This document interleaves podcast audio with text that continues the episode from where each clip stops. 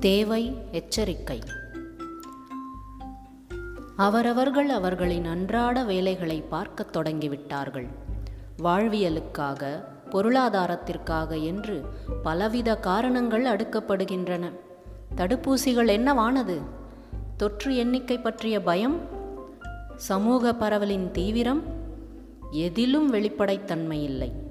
நமக்காக பயந்து பயந்து அணிந்த முகக்கவசங்கள் இன்று சட்டை பைகளில் தஞ்சமடைந்திருக்கின்றன.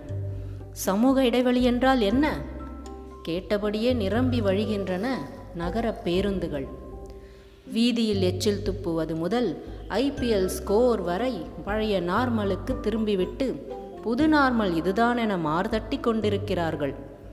இன்னமும் அலைகள் முழுதாக ஓயவில்லை என எழுதும் நேரத்தில் காவுகள் வாங்கிக் கொண்டே இருக்கிறது கொரோனா.